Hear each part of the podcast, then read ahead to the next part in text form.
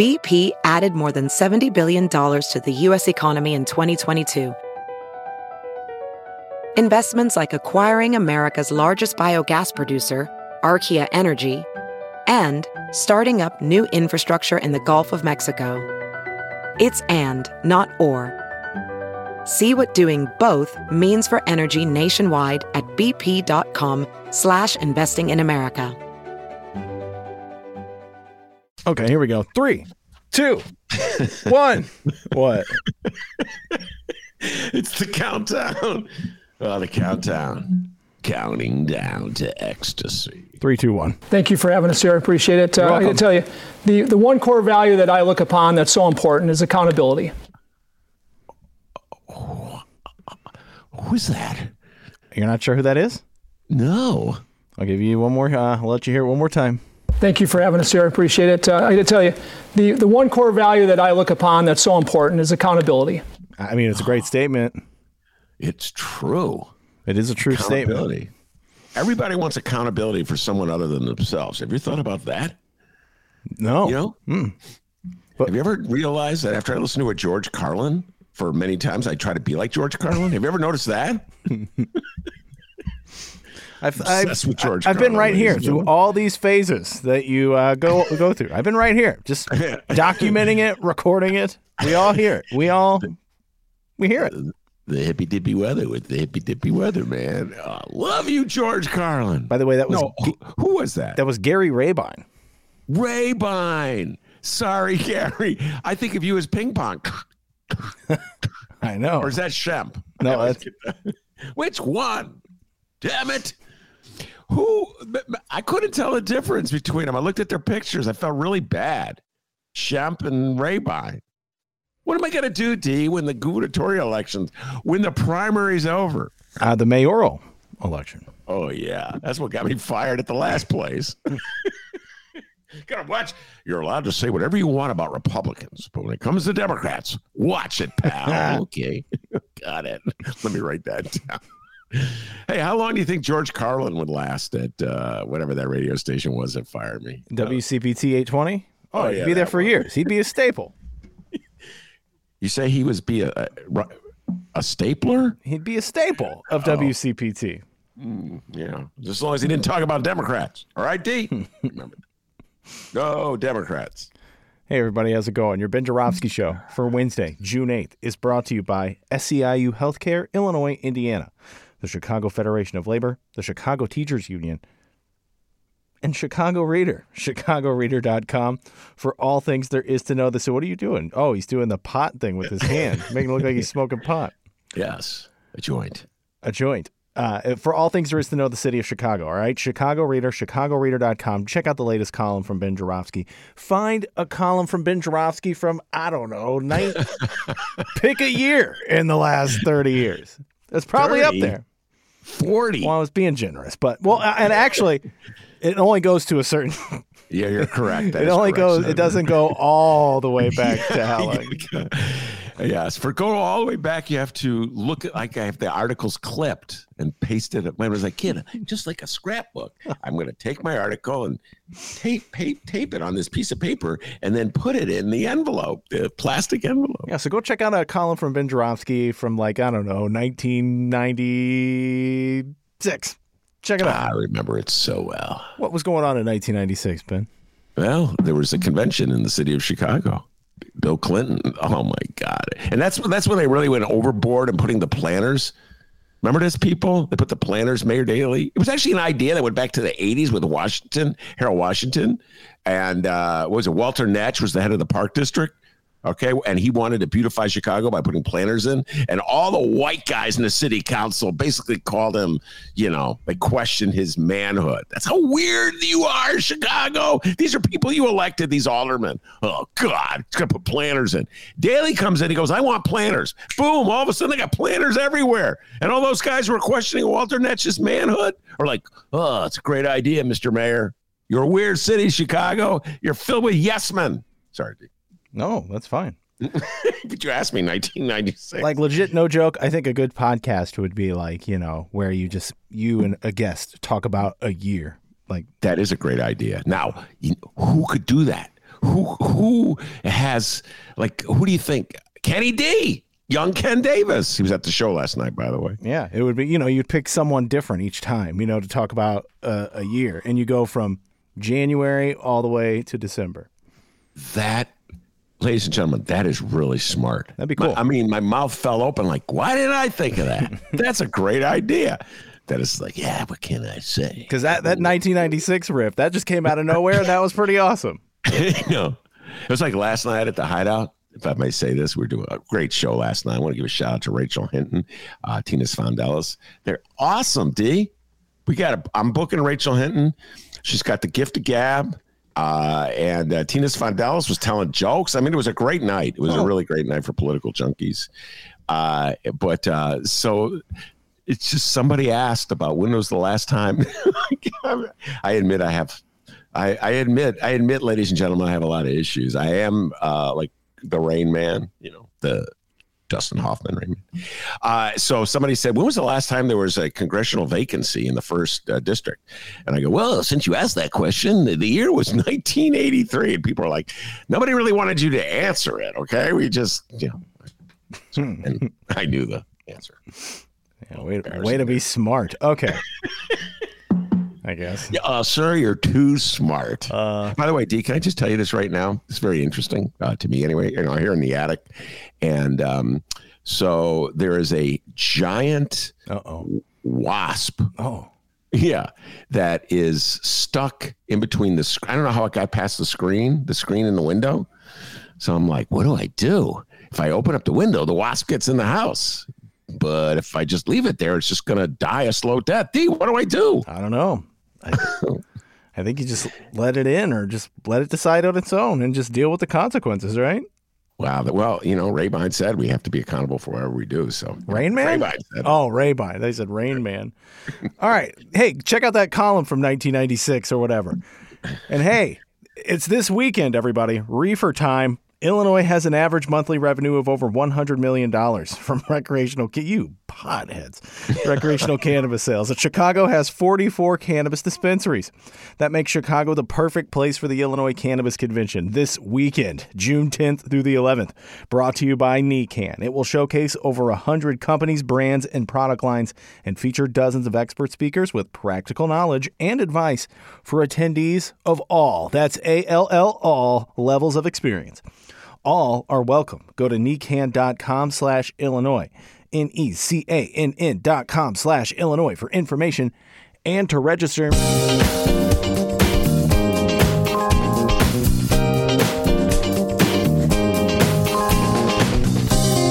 It is Wednesday, June 8th, and this is the Ben Joravsky Show.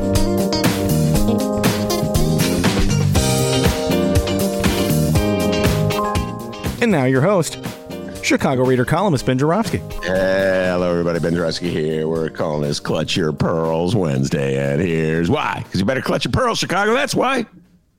Mayor Lori Lightfoot announced yesterday that she was running for reelection, or she's running for reelection. We'll be taking a deep dive in this. I know tomorrow. Uh, just cut a deal. Gregory Pratt at the Chicago Tribune will be uh, joining me. That'll be a lot of fun. Uh, he hasn't been on the show in a while. I know he has a lot to say about this. And then, of course, an oh, what a week. Oh, what a week. Uh, on Friday, we'll be taking the deep dive as well. So there'll be plenty of talk about the mayoral election. But let me just uh, add, just point out something that I really had a smile at. Uh, it was in Shia Kapos' column. One more time, what would we do without Shia Kapos, huh, D? Huh? Yeah. Huh? Yeah. Huh? Uh, that's my Jack Burns imitation. Anyway, uh, so uh, Shia Kapos, who uh, covers politics for Politico and uh, writes a daily playbook, which I urge all you political junkies out there to read because she really does a good job, in my humble opinion, of just like giving you nuggets of what's going on in politics in the state of Illinois. I love nuggets. uh, I love nuggets, I man. love nuggets. Nuggets. I love chicken nuggets Mhm. and uh, chicken flavored nuggets uh, from Shia Kapos. Uh, so yesterday she uh, dedicated, or today actually was this morning. Uh, I got up real bright and early and was reading this, uh, and um, so I'm reading the story about uh, Mayor Lori Lightfoot's announcing that she's running for reelection. No big surprise, uh, and they quote the great, the legendary state representative from the north side of Chicago, Kelly Cassidy, aka KC, dear friend of the show, comes on all the time. Now, Kelly and I love talking to each other. She's a dear friend of the show. We don't see eye to eye on absolutely everything, D. Okay. Kelly loves with a capital L, Lori Lightfoot. L O V E S. I think she has a Lori Lightfoot tattoo uh, that she. mm-hmm. she did have a Lori Lightfoot cutout. Remember that, D? One time we were doing an interview with Kelly, and there was a cutout of Lori Lightfoot that was in the background. I mean, yeah, yeah, yeah. Like, like wow. the, the life size cardboard cutout. Yes, exactly. That's exactly what it was, and it was there, and I was uh, laughing. Anyway, so uh, uh, Kelly Cassidy uh, was asked a question about uh, what what Lori Lightfoot's abrasive behavior, or Lori Lightfoot's tendency tendency to say mean, nasty things about people. Lori Lightfoot, the elbows she throws, the fight she gets into, uh, and Kelly Cassidy said. Um, Chicago has a history of having abrasive, aggressive mayors, said State Representative Kelly Cassidy, an ally who's known Lightfoot for 30 years. Quote, then comes a black lesbian. Suddenly people are clutching their pearls. I want my mayor to throw down for my city. You know, KC, I got to give you credit. That was pretty. I read that clutching for my pearls and I was laughing out loud, going, Kelly Cassidy has a way with words. But I can't see eye to eye with you on this one. I mean, can, we just once, just once in the city of Chicago experiment with a mayor who's not mean and nasty and abrasive and throws elbows just once? I realize, I understand. There is a double standard. Yes, Kelly, you make a valid point. There's a double standard. Like Lori Lightfoot's getting called on stuff. Rahm, they love Rahm when he was that way. But so many Chicagoans explained to me, Ben, you don't understand. Rahm's going to get stuff for the city of Chicago because he's mean and nasty. That's how it works. That's what Chicagoans they buy into that stuff. And then before that, we had Richard M. Daley, who was mean and nasty and always losing his temper and exploding, getting red in the face. Chicagoans love that. He's emotional, Ben. I'm like, we, with the last mayor we had, who treated people with respect, who was courteous to people, who listened to what they said, was Harold Washington. It was like a five year experiment. Harold Washington dies in office, people say, that's it. We're never going to elect a mayor who treats people with respect ever again. It's just going to be mean, nasty, abrasive, throwing elbows, getting into fights. So, Kelly, it was a great line. Had me laughing, but I don't know. I'm like, I, it's not something I would be proud of. You get what I'm saying? Like, I could just think that we could do a little better in the city of Chicago, in my humble opinion, uh, with our mean, abrasive, nasty mayors that we love to elect. All right. Enough on that for the moment. I'm going to bring Kelly Cassidy back and we can discuss this uh, at greater length. But in the meantime, uh, Monroe Anderson is joining me, legendary Monroe Anderson, who I, I misspoke. The last courteous mayor we had uh, was Eugene Sawyer, who was very courteous uh, listen to people, very diplomatic. Now, the reason I said the last, when I said Harold was the only one we elected, because as you know, Monroe Anderson, who served as press secretary to Eugene Sawyer, and still defends him. Uh, Eugene Sawyer was never elected by the people of the city of Chicago. He was elected by essentially a, uh, a faction of white aldermen who thought that it would be easier to uh, defeat Eugene Sawyer than it would be to defeat Tim Evans. And if the black community was divided, they could elect a white guy forever. And it worked. Monroe Anderson, it worked. this dumb city. Anyway, so um, do you buy my uh, uh, argument, Monroe, that Harold Washington was the last courteous mayor who was respectful of people uh, and was tolerant of different views that got elected by the people of the city of Chicago?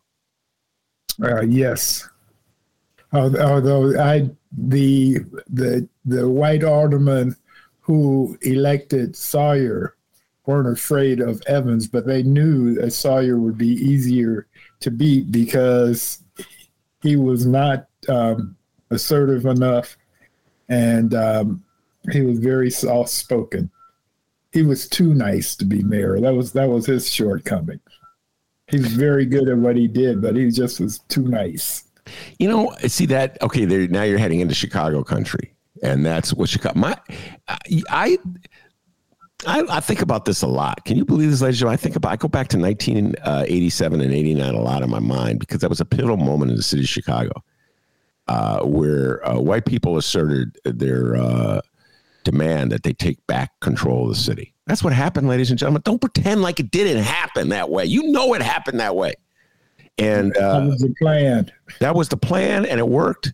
Uh, Eddie Burke, Richard Mell, all these white aldermen you know, momentarily supported Eugene Sawyer and then immediately sa- started sabotaging his administration every which way they could to set it up for Daley. And then Daley's the mayor. They're always complaining about him. You ever notice that, Monroe?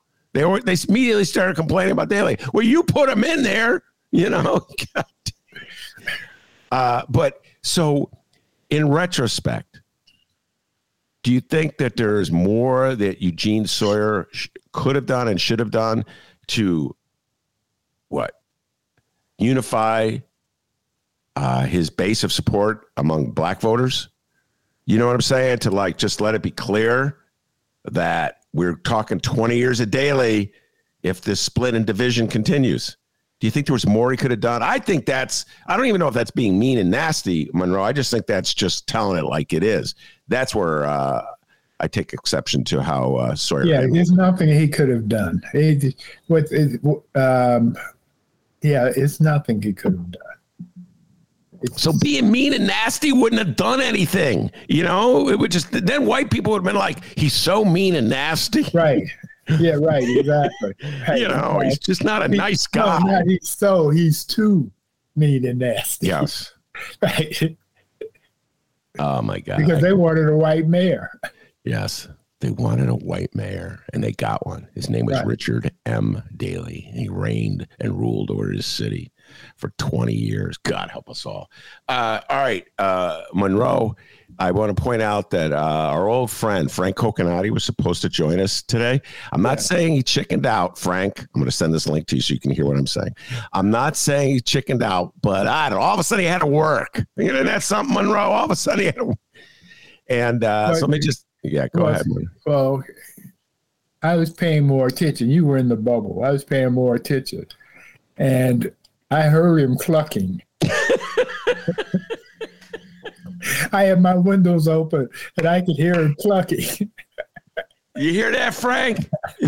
but, but he wasn't chickening out. No, no, no. He he was working on his clucking. So here's the deal about Frank Coconut, ladies and gentlemen. He's an old friend of Monroe and mine, uh, and he despises the Daleys. Okay, so just follow me on this. He despises the Daleys. uh, and as such, he gravitated to people like me and Monroe back in the '90s and you know the early O's because who else? was there? There was like people on the margins. Everybody else was bowing down to him. Oh, oh, ma- ma- Mayor, we love you. But there was guys like me and Monroe, you know. And so a guy like Frank gravitated to us, and we were all friends. And then he lost his freaking mind and went Trump on us. Uh, and uh, I said, you know what, Frank? I don't know. I can't deal with this Trump stuff. But I had reason to call him this week and talk to him, and it was fun talking to him. I said, you know, I'm going to bring you back with Monroe get you on and get that debate going. And he goes, I'll do it. I'll do it. And then today rolls in. Oh, ben, I, I didn't hear from you, so I had to go to work. So, all right, Frank, we'll get it next week, right, Monroe? Next yeah, week. Yeah, we'll get him. We'll get it. Uh, he's he, he's um he just had to get his cluck out. That's all. he's got to get that courage up. Come on. Uh, his old friends who stood by him when nobody else would. All right. Uh, plenty uh, to talk about uh, in the world of politics and the world of Trump. Uh, Monroe has been coming on this show for a long time. Uh, we talk, break down Trump, Trump, Trump, MAGA, uh, Democrats' response and reaction. Uh, there's like three fronts I want to discuss Monroe before I get into the burning question of George Carlin versus Richard Pryor, which is really on my mind these days. And one has to do with the beginning of the congressional investigation uh, into January uh, 6th insurrection, the attempt by uh, MAGA supporters of Donald Trump uh, to what intimidate Congress in to approving, rubber stamping the election of Donald Trump as president, even though Donald Trump lost the election. So I don't know. I guess it was an attempted coup that failed. Uh, Congress is having an investigation into it, uh, and Republicans want nothing to do with that. Uh, and then the uh, backlash continues uh, against progressive. what prosecutors, as yeah. we saw, Chesa Boudin. Yeah, reformers. Reformers, yeah. yeah. The, the country's not ready for reform. Ousted uh, Chesa Boudin. Uh, we'll talk about that in San Francisco. Mayor Lori Lightfoot announced uh, her she's running for reelection on a tough on crime platform where she asserted that essentially people who uh, are charged with a crime are guilty until proven innocent. Uh, it's kind of a, a reversal, which you might call a reversal, because it is a reversal on the tradition in this country that people are innocent until proven otherwise. Uh, and uh, so the world has officially lost its mind on so many fronts. Uh, so, Monroe, let's start with the January 6th insurrection. It happened on a Wednesday. Uh, I, I saw what was going on in the dismay in your face as we were doing a show and you were watching it on MSNBC. Um, so, you have any general thoughts about what you hope to uh, obtain from these investigations, which I begin to, I think they begin tomorrow. So they do, they do. The first one is tomorrow. The second is Monday. Okay. Uh, there's a, a, a roadblock for tomorrow, with the exception of Fox. Uh, everybody else is going to have it on. All the other major TV networks will have it on. And the hope is that it, it, it, it all be put together and we'll all understand that Trump needs to go to jail and they'll come and arrest him and put him in prison. But that's that's sort of in the wildest dream column because um, the, the the reality is that among the Trump nuts, uh, what Trump did is baked in. They're choosing to believe that the election was stolen.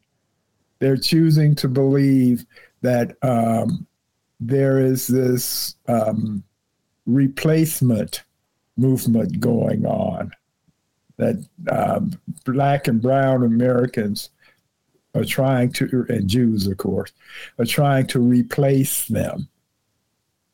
And so they, they're, they're fighting for their very existence. And so, so the, what, what's going to happen tomorrow? Uh, the, the, Dem- the Democrats say, the committee, the, the committee, the January 6th committee has hired a professional documentarian to put this together so that they're supposed to present a story mm-hmm. that's compelling and interesting and um, that will tell the story of in, in TikTok fashion almost on how Trump planned this coup. Mm-hmm. And it starts before January 6th and it continues to this day. His his attempt to pervert American democracy. Absolutely. Uh, uh, the hope. Okay, one last thing. The hope is that the undecided Americans, yeah, will see this and swing towards justice. Uh, the Trump people, I mean, if, if, if JC came down himself and said, Trump is a crook, I've returned to let you know that they would not buy it. No, they would be mad at JC. Right. Uh, exactly. Uh, and they would denounce him as a hippie. Yeah. Um, exactly. And hold his Bible upside down. Well, this is uh, you. You got it. It's like you read my mind, Monroe, uh, because you got at exactly the point I was about to make. and um, I think about this a lot. I'm. I find this uh, very. This the the part about January sixth there's so much of it uh, that I find upsetting and frightening. Uh, but one part in particular is the reaction of quote unquote mainstream America. Uh, and uh, so I've talked about this at length with other guests. I don't think I talked about this uh, with you, but there has been an attempt by mainstream America to position what happened on January 6th with just extremism on both sides, like a pox on both their houses. So I talk about this at length with the columnist of the New York Times, who's a big believer in this, Tom Friedman. Uh, David Brooks is another one. A lot of lot of mainstreamers like, oh my God, you got these radical Democrats, and then you've got the insurrectionists. As though somebody who's talking about police reform uh, is the equivalent of an insurrectionist. And I think this is very scary and very damaging because it makes it that much easier for voters to just write off and dismiss what went down on January 6th. Like, ah, oh, everybody does it. You get what I'm saying, Monroe? They're all extreme. Yeah. Uh, and then the Republicans s- slide by, and there's no accountability for it. And uh, so, my question to you is what's your sense of where American voters are? Uh, do you do you think that American voters, you know, are uh, share your horror went, went down on January 6th, or do you think they're more in the Tom Tom Friedman school, which is, eh, you know, the Republicans do this, the Democrats do that. We need someone in the middle. Your thoughts? I I think that the MAGA crowd uh, either don't care or they wish they had succeeded in stealing the election.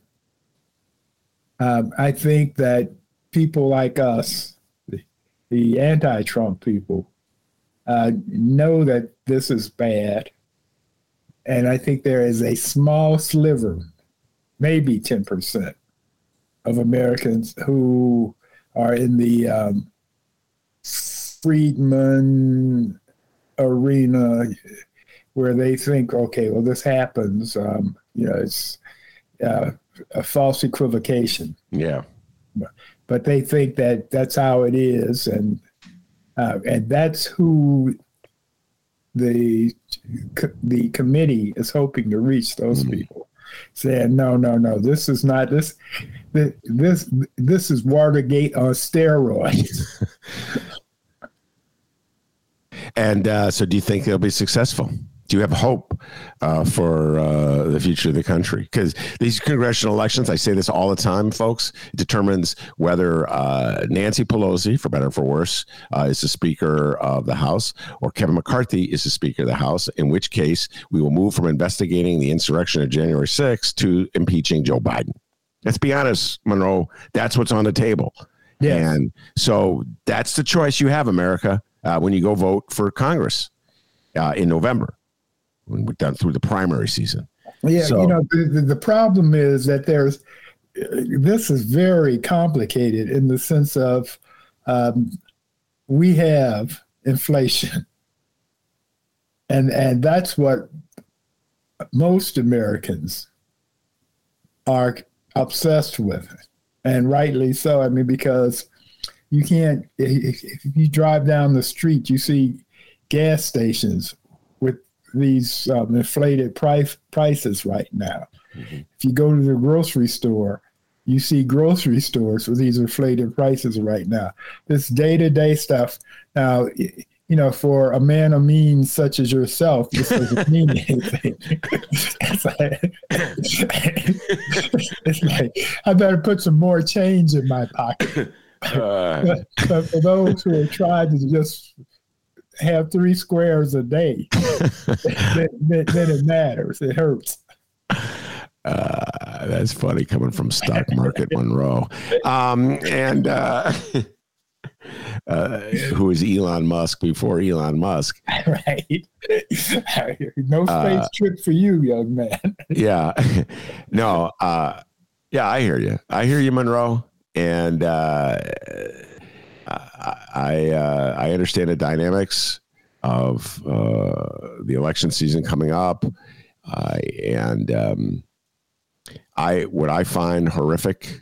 I realize that most the overwhelming majority of people aren't paying attention to uh, in the city, and I mean in this country, uh, and um, furthermore, you got the situation where Fox TV, which I believe Monroe, correct me if I'm wrong, is the number one uh, in terms of people who watch news, you know, just news. uh, is not covering it. Will not be covering it on a regular basis. Gavel to gavel. Watch cable news. Cable news. Okay. Cable. So more people. Well, I don't know the answer to this. I don't know if you do. More people watch, you know, NBC's nightly news, or more people Yeah. watch yes. Than they No watch. comparison. Okay. There's Wow. no comparison. I did not know the, that. net, the the network news, uh, whether it's NBC, CBS, ABC, they they have a much larger viewership than Fox. Yeah. Fox only has a couple of million people or so. So Monroe, so what's the practical impact of Fox just not covering it? Fox deciding that uh, the uh, they just don't want so it's so openly uh, partisan. Uh, they don't want to uh, subject uh, their listeners with any news that might uh, dissuade them, as a long shot as that is, from just falling in line for MAGA. What do you think the practical uh, implications of Fox's decision are? I, think that um, they they get to keep their audience by doing this. At, at one point, not so long ago, when when the lawsuits start dropping about Fox reporting that the um, I forget the company had the the um, the ballots Yes. rigging the election. Uh huh. hmm Uh, when those lawsuits started dropping, Fox started backing away from the big lie for for financial purposes. Yeah. But then what happened was there's this um, channel called Q um, Q or something, some some right wing channel that wants to be more right wing than Fox, and the MAGA folks started shifting over there. And Fox goes, "Oh, wait a minute, wait a minute." Yeah. It, it was a lie after all. Yeah. Yeah, they just have to. uh it's, How do I put it? You, you, you can't name names and accuse specific people of lying when they didn't lie or cheating when they didn't cheat. So Right. you just say that in general terms. So there was cheating. right. Uh, in fact, I see this all the time. This this is the part. This this this is what passes um, for bipartisanship among uh, Republicans. Those who say, "Well, you know, there was some fraud. There had to have been, but you know, I just I decided to move on." I'm like. There was some fraud. There had to been, and they go, well, you know. So the, the reporter will say, or well, "What was the evidence of the fraud?" And then they'll say, "Well, uh, when I went to bed, uh, Trump was winning, or, or and all of a sudden the votes came, uh, the Yeah, well, votes you know, counted, and it's- was losing. I go, it's what? it's it's social media, particularly Facebook. Uh, who that's where they get their news from, and Facebook is not policing this. So there are all kinds of lies and rumors and um, conspiracies, and people from right they're in a bubble. Yeah, They're they're they're they're they're, they're in this echo chamber, and so they hear this stuff. They see it on Fox, and so from their perspective, this is the reality. So Trump Trump is in fact the president in exile, and bef- before twenty three, there's a good chance that um, Trump will rise again. Biden will be kicked out of office and Trump will be reinstated before the next election, even. Hmm. A lot of these people believe that. well, I um, And so, what you know, for those who who are not who who watch Fox only, tomorrow's beginning of the hearing hearings won't be watched by them, but it will leak out what actually happened. yeah, I mean, even even in in their cushioned world, yeah, it's, it, it, there are some some some porousness, yeah, and so No. we will hear some of it. yeah, and um, yeah, I, I I hear what you're saying, Monroe, uh, and I also realize that uh, uh, I may be underestimating voters. I hope I'm right. I have a tendency uh, to head in that direction uh, because I'm always so disappointed with particularly what Chicago voters do uh, and the level of attention that they pay to what their government is up to uh, and their tolerance for uh, the scams and the schemes of their government. So I, I sort of make Chicago like a model. You know, I mean, like it, it, it's it's it's how I view all voters these days. It's like, well, this is what I learned in Chicago. And the voters in Chicago are not paying attention. They're ignorant. They're easily persuaded uh, by media campaigns, uh, clever catchwords, convince them of one thing.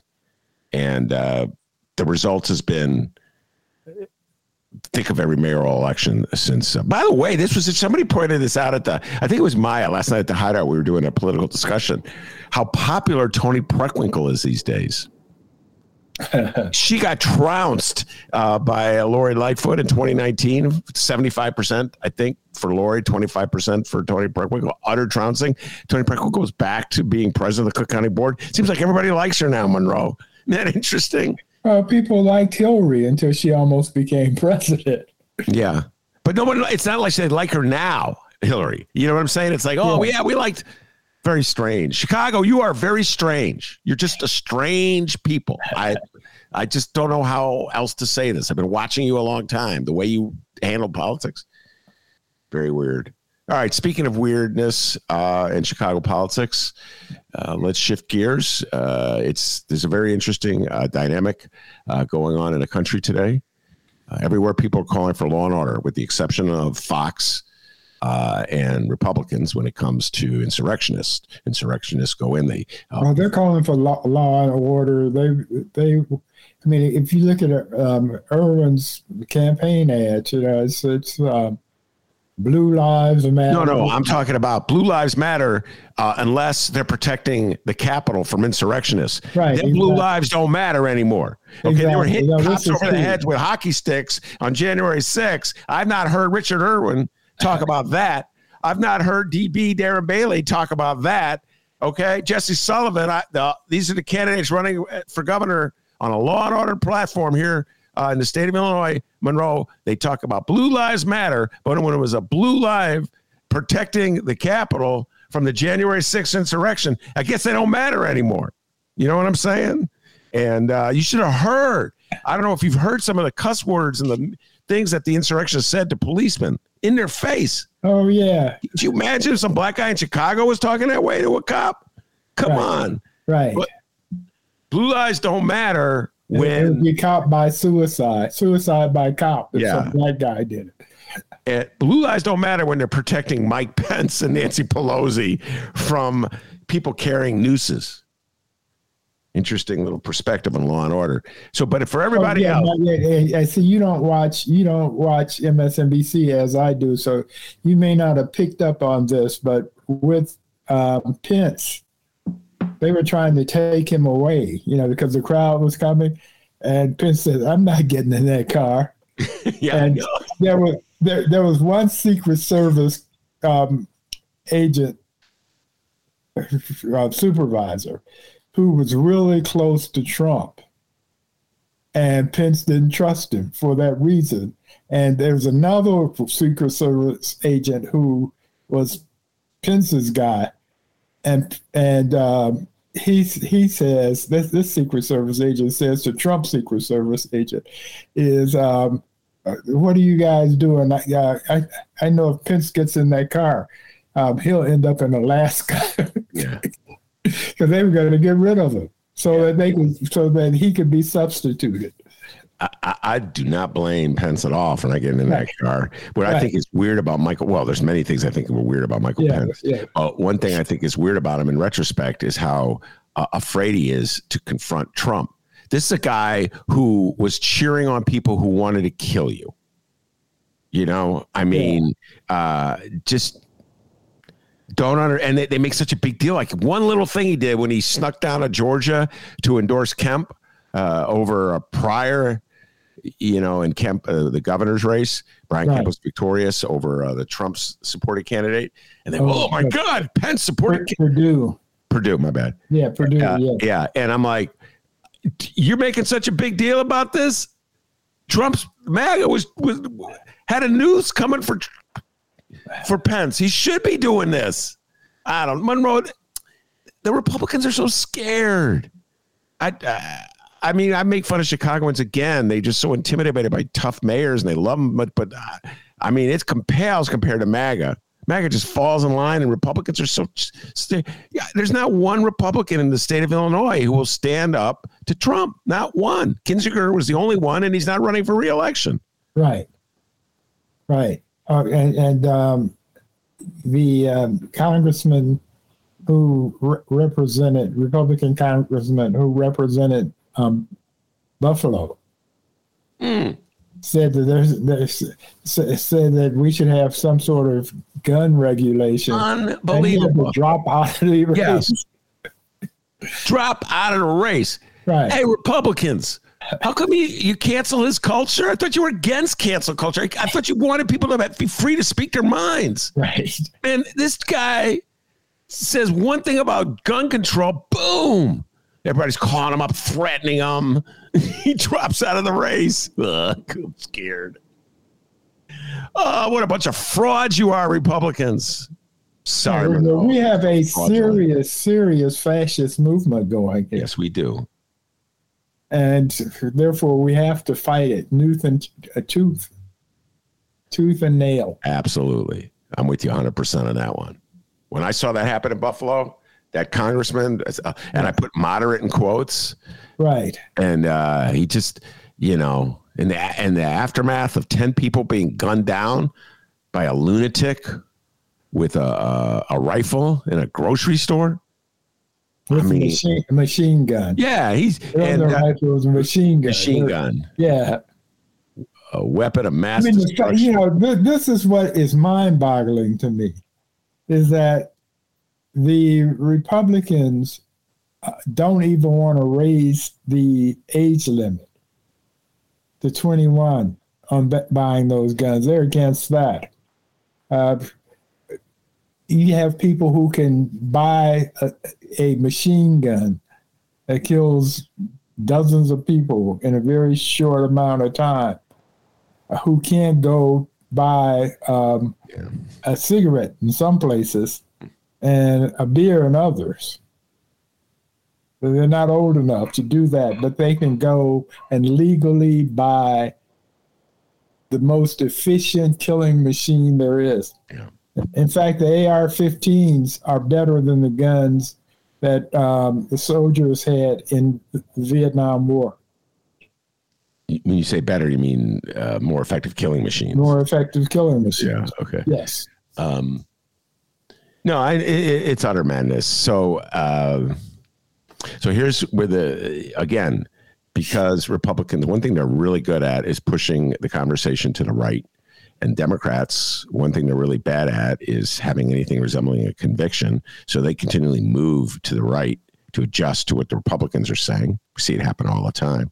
Um, uh, and so we saw yesterday in San Francisco, uh, San Francisco area, the uh, the prosecutor Chesa Boudin uh, was ousted in a recall election uh, because they said he was uh, not tough enough on prosecuting criminals. Uh, now there are a lot of dynamics at play in San Francisco politics, Monroe, and I've spent a lot of time watching them, and uh, I realize, of course, that what went down in San Francisco is this is not completely a universal statement about where the country is right now. But having said all that, I do believe it's pretty obvious uh, that there's been a full scale retreat uh, on the notion of, well, criminal justice reform from where we were Well, you, yeah, you right know, George and- Floyd was murdered. Go. and part part of the problem is the media in general, the mainstream leg, legacy media. I'm talking about. They're reporting this stuff nonstop. I, I um, back in the 90s, early, early 90s, when I was at WBBM TV, we had this um, general manager. His name was Bill Applegate, and Applegate's um, whole thing was um, crime. In, in fact, um, at that time, Channel Two became known as the "If it if it bleeds, it leads" newscast. And you know, if you're seeing that night in and night day out, day day in and day out, then that becomes the reality of the world you're in. And that's where we are with crime in America. Is that it's uh, it's reported in such a fashion that you would think that's all that there was to, going on here, here and elsewhere in big cities is carjackings and um, mass shootings and shootouts. And now there is a lot of that going on, but it's been worse in the past. This, we aren't we aren't in any uh, period that never before has this happened. Hmm. And the problem is, which the Republicans keep diverting our attention from, is the difference between now and 30 years ago. There are more guns, and they're easier to get. And so when teenagers, back when you and I were teens, way back in the horse and buggy days, Ben, when we were teens, when we had a disagreement, we had a fist fight. Now, when there's a disagreement, they have a gunfight. Yeah. And there's a big difference. No, I uh, uh, actually remember Monroe. You, you just uh, got a triggered a uh, no pun intended a memory, a distant memory. One day walking through the halls of Evanston High School back in 1972 or whatever it was, and I saw a guy and he had a gun, and I was so freaked out. Uh, and I, nothing happened with the gun. Uh, there was no shooting or anything, but I remember seeing. I'm like, oh my god! Right. You know, it just freaked the hell out of me. Little me, you know, a little little thing back then. And uh, so, I, yeah, I hear you. I didn't get into fistfights anyway, Monroe. If there was a disagreement, I just kind of went the other way. But I hear what you're saying. Uh, so, well, see, in, in, in, Gary, being the physical city, it, it, it was you, you, had you had to fight. I mean, you you would get picked on, and if you didn't fight, the, you would become picked on more. I would have lasted maybe two days uh, at Roosevelt High School in Gary, Indiana, uh, and uh, would have been trying to talk my way out of a lot of uh, situations, Monroe, which is generally how I did it in life.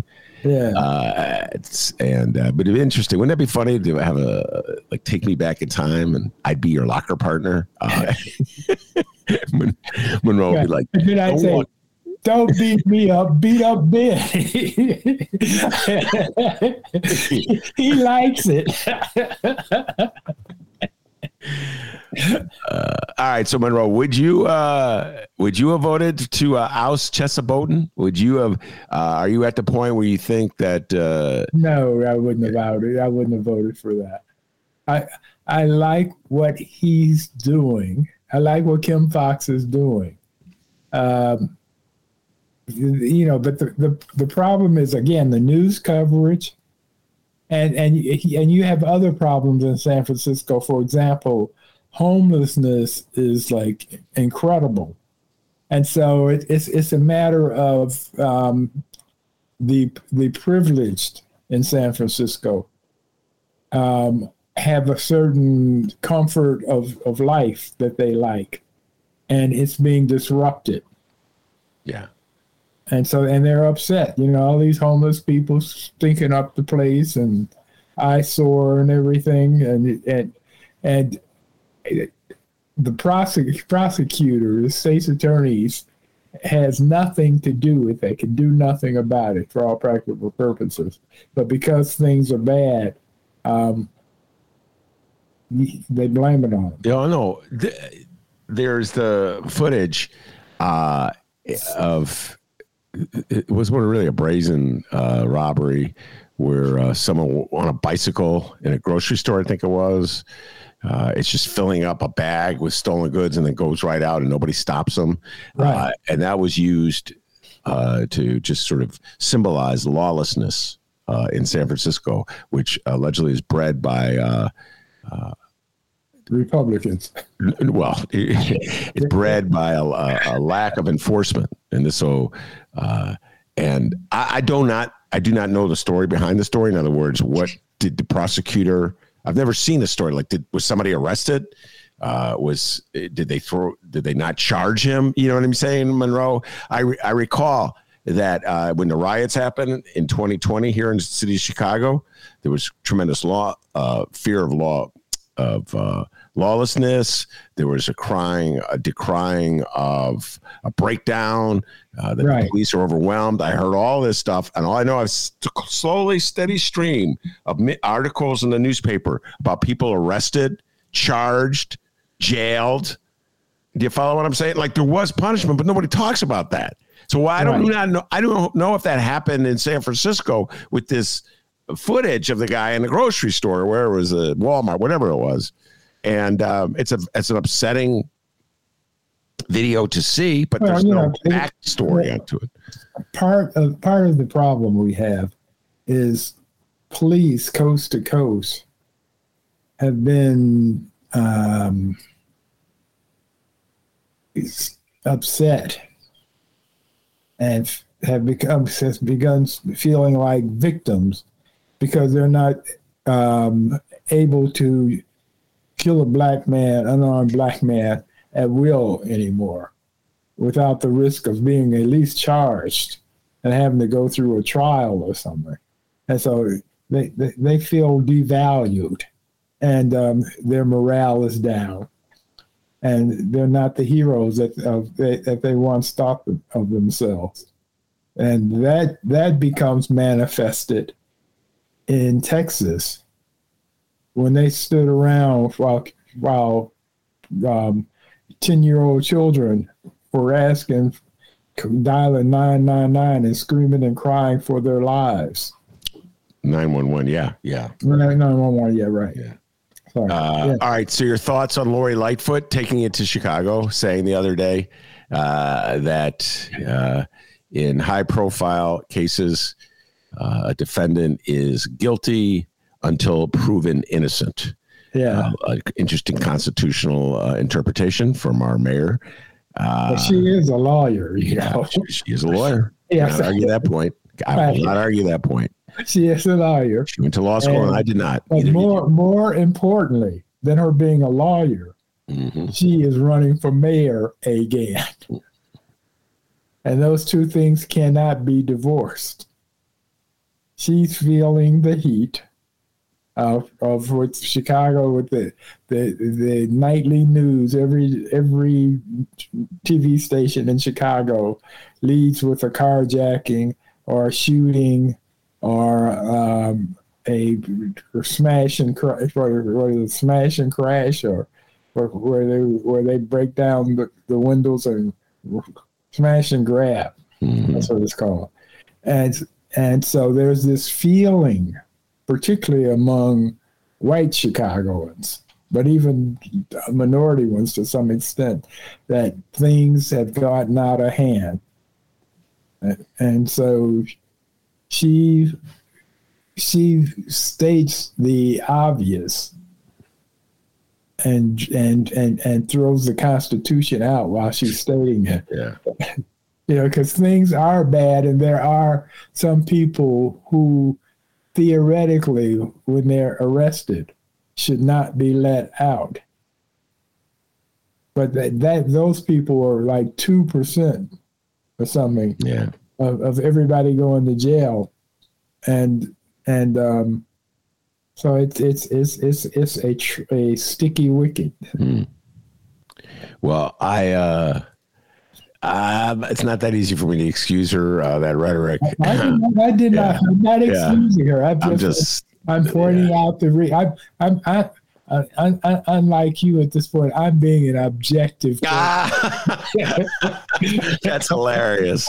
Let's let's uh, imagine if Donald Trump had said what Lori Lightfoot said: "Open window, throw out objectivity." Uh, concept objectivity. All right, let's let's close with something that will uh, divert our attention from the pain that's all around us every day, uh, and uh, that is two brilliant comedians from our youth. Uh, and I've been utterly obsessed with George Carlin for the last few days. Monroe, since I watched the um, two part HBO documentary, which I urge everybody to watch. Uh, just really does a good and compelling job, in my humble opinion, of just explaining the life and times of George Carlin, and it gets into the the complexities of the man himself, uh, Monroe, and and his d- demons. Uh, I just found it fascinating. But there's just this vintage, vintage George Carlin comic bits, and so you get to watch that evolution of George Carlin from back in the '60s, where he was straight and go, you know, uh, and peeling the middle America uh, through the hippie, the, the pot smoking days of the 70s, uh, and then into the prophet, the political prophet of sorts that he came. And hugely uh, recommended to everybody out there. Uh, I know you're going to watch it eventually, but there's this one part, Monroe, uh, in the first segment, which was just like a great time capsule. And it took place at a variety show in the 1960s uh, that John Davidson hosted, this obscure variety show, which was as middle America as you can get. And the guests on that show were two very young comics, George Carlin and Richard Pryor. Uh, and they they come up and they do a, a little bit, uh, just I think it was improv. Uh, and I'm watching these guys. They were I'm not even sure they were 30 years old yet. And they're so young looking. Yeah. Oh my goodness. You see Richard Pryor, it's like a baby face. And Monroe, they were just doing comic shtick not being political in any way. They were hilarious. You know, they're imitating the laughter of people in an audience. And these are two funny guys. You realize it does begin with like guys making you laugh in a, in a classroom, you know, class clown. It, that's where it begins. You know what yeah. I mean? Get you to laugh. And I'm just, my wife and I were watching this going, these guys are geniuses. They're brilliant. They're so good at just being right. funny. Uh, so, from your perspective, do you yeah. think one is greater than the other? Do you call it a tie?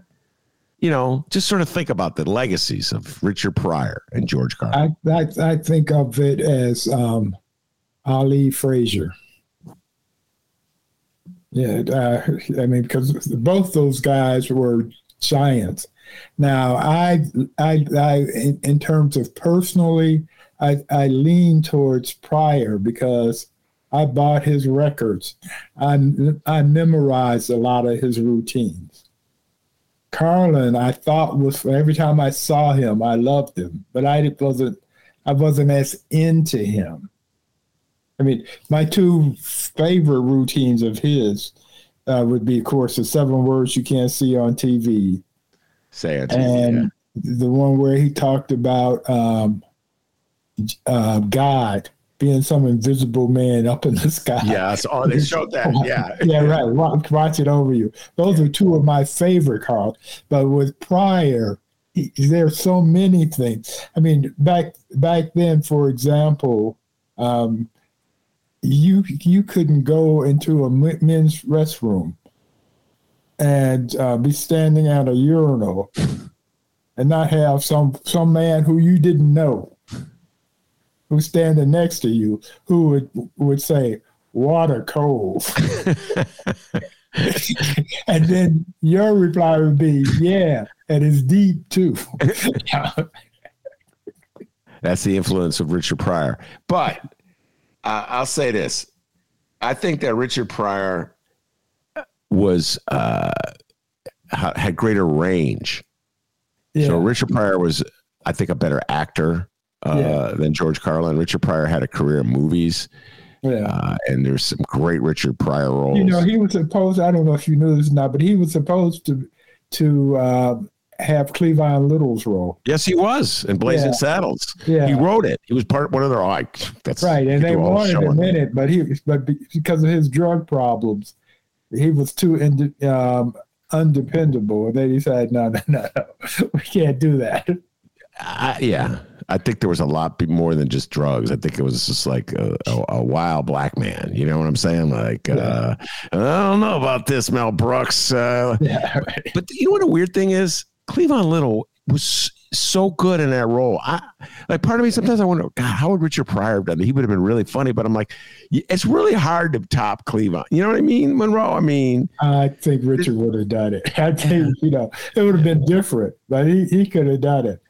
Well, know, it was his I mean, script. He wrote it. Yeah, because if you think of the, the movies he was in with Gene Wilder, yes, he just you know I mean he he made Gene Wilder as far as I'm concerned.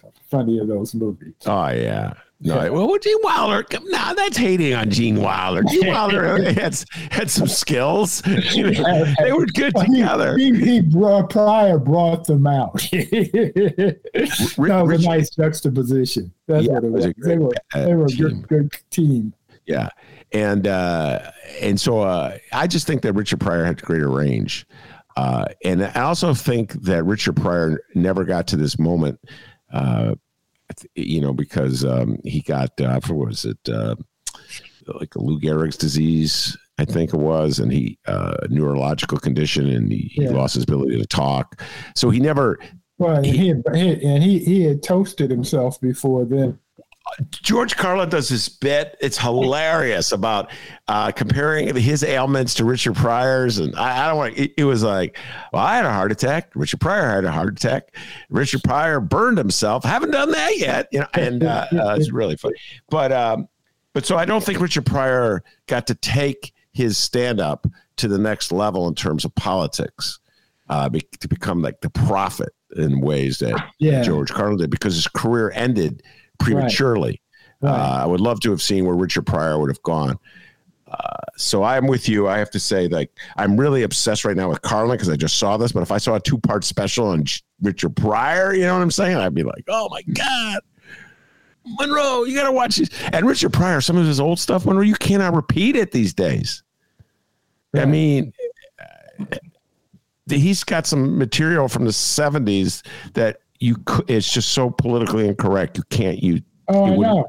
Yeah, no, I, I can remember an old girlfriend of mine back there who was a Pryor had been a Pryor fan.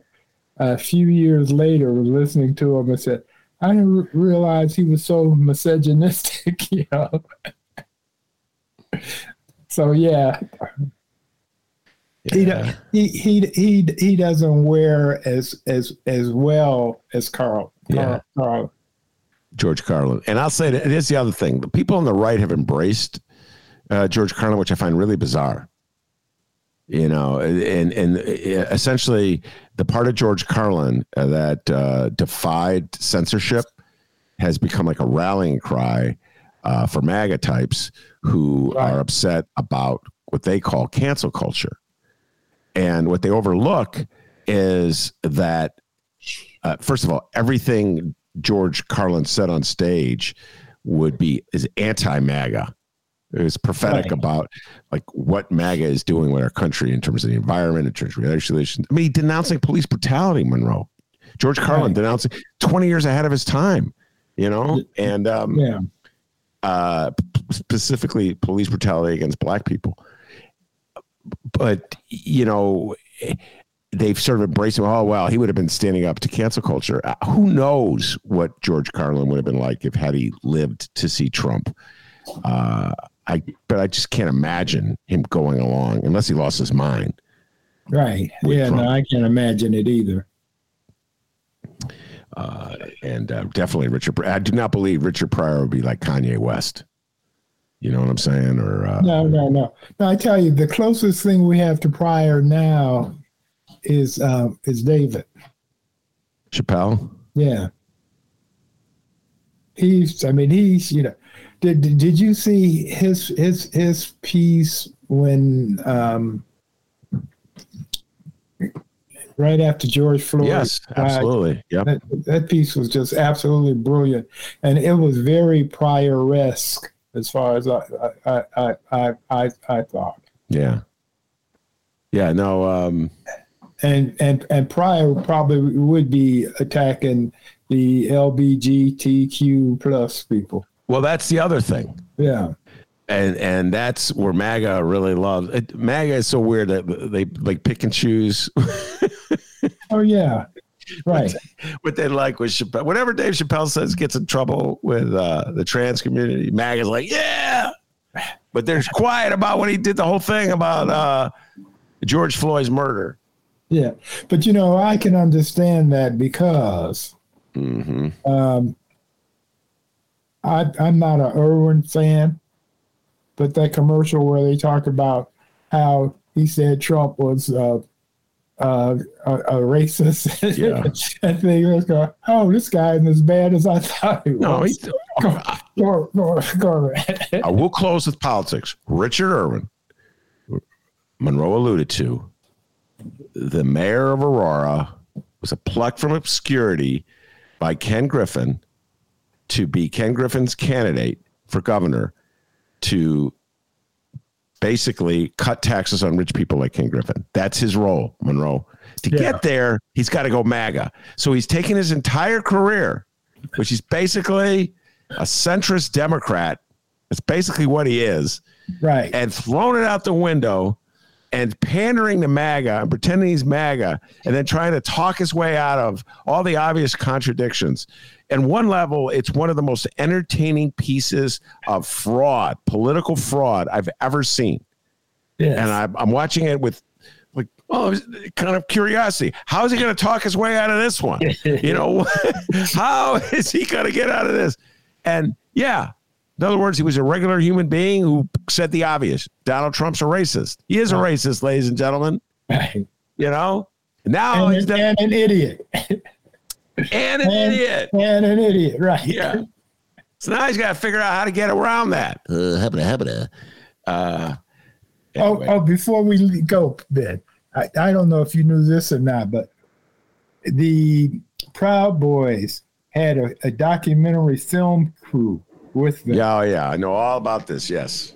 Yeah. I mean, it's, it's talking about idiots.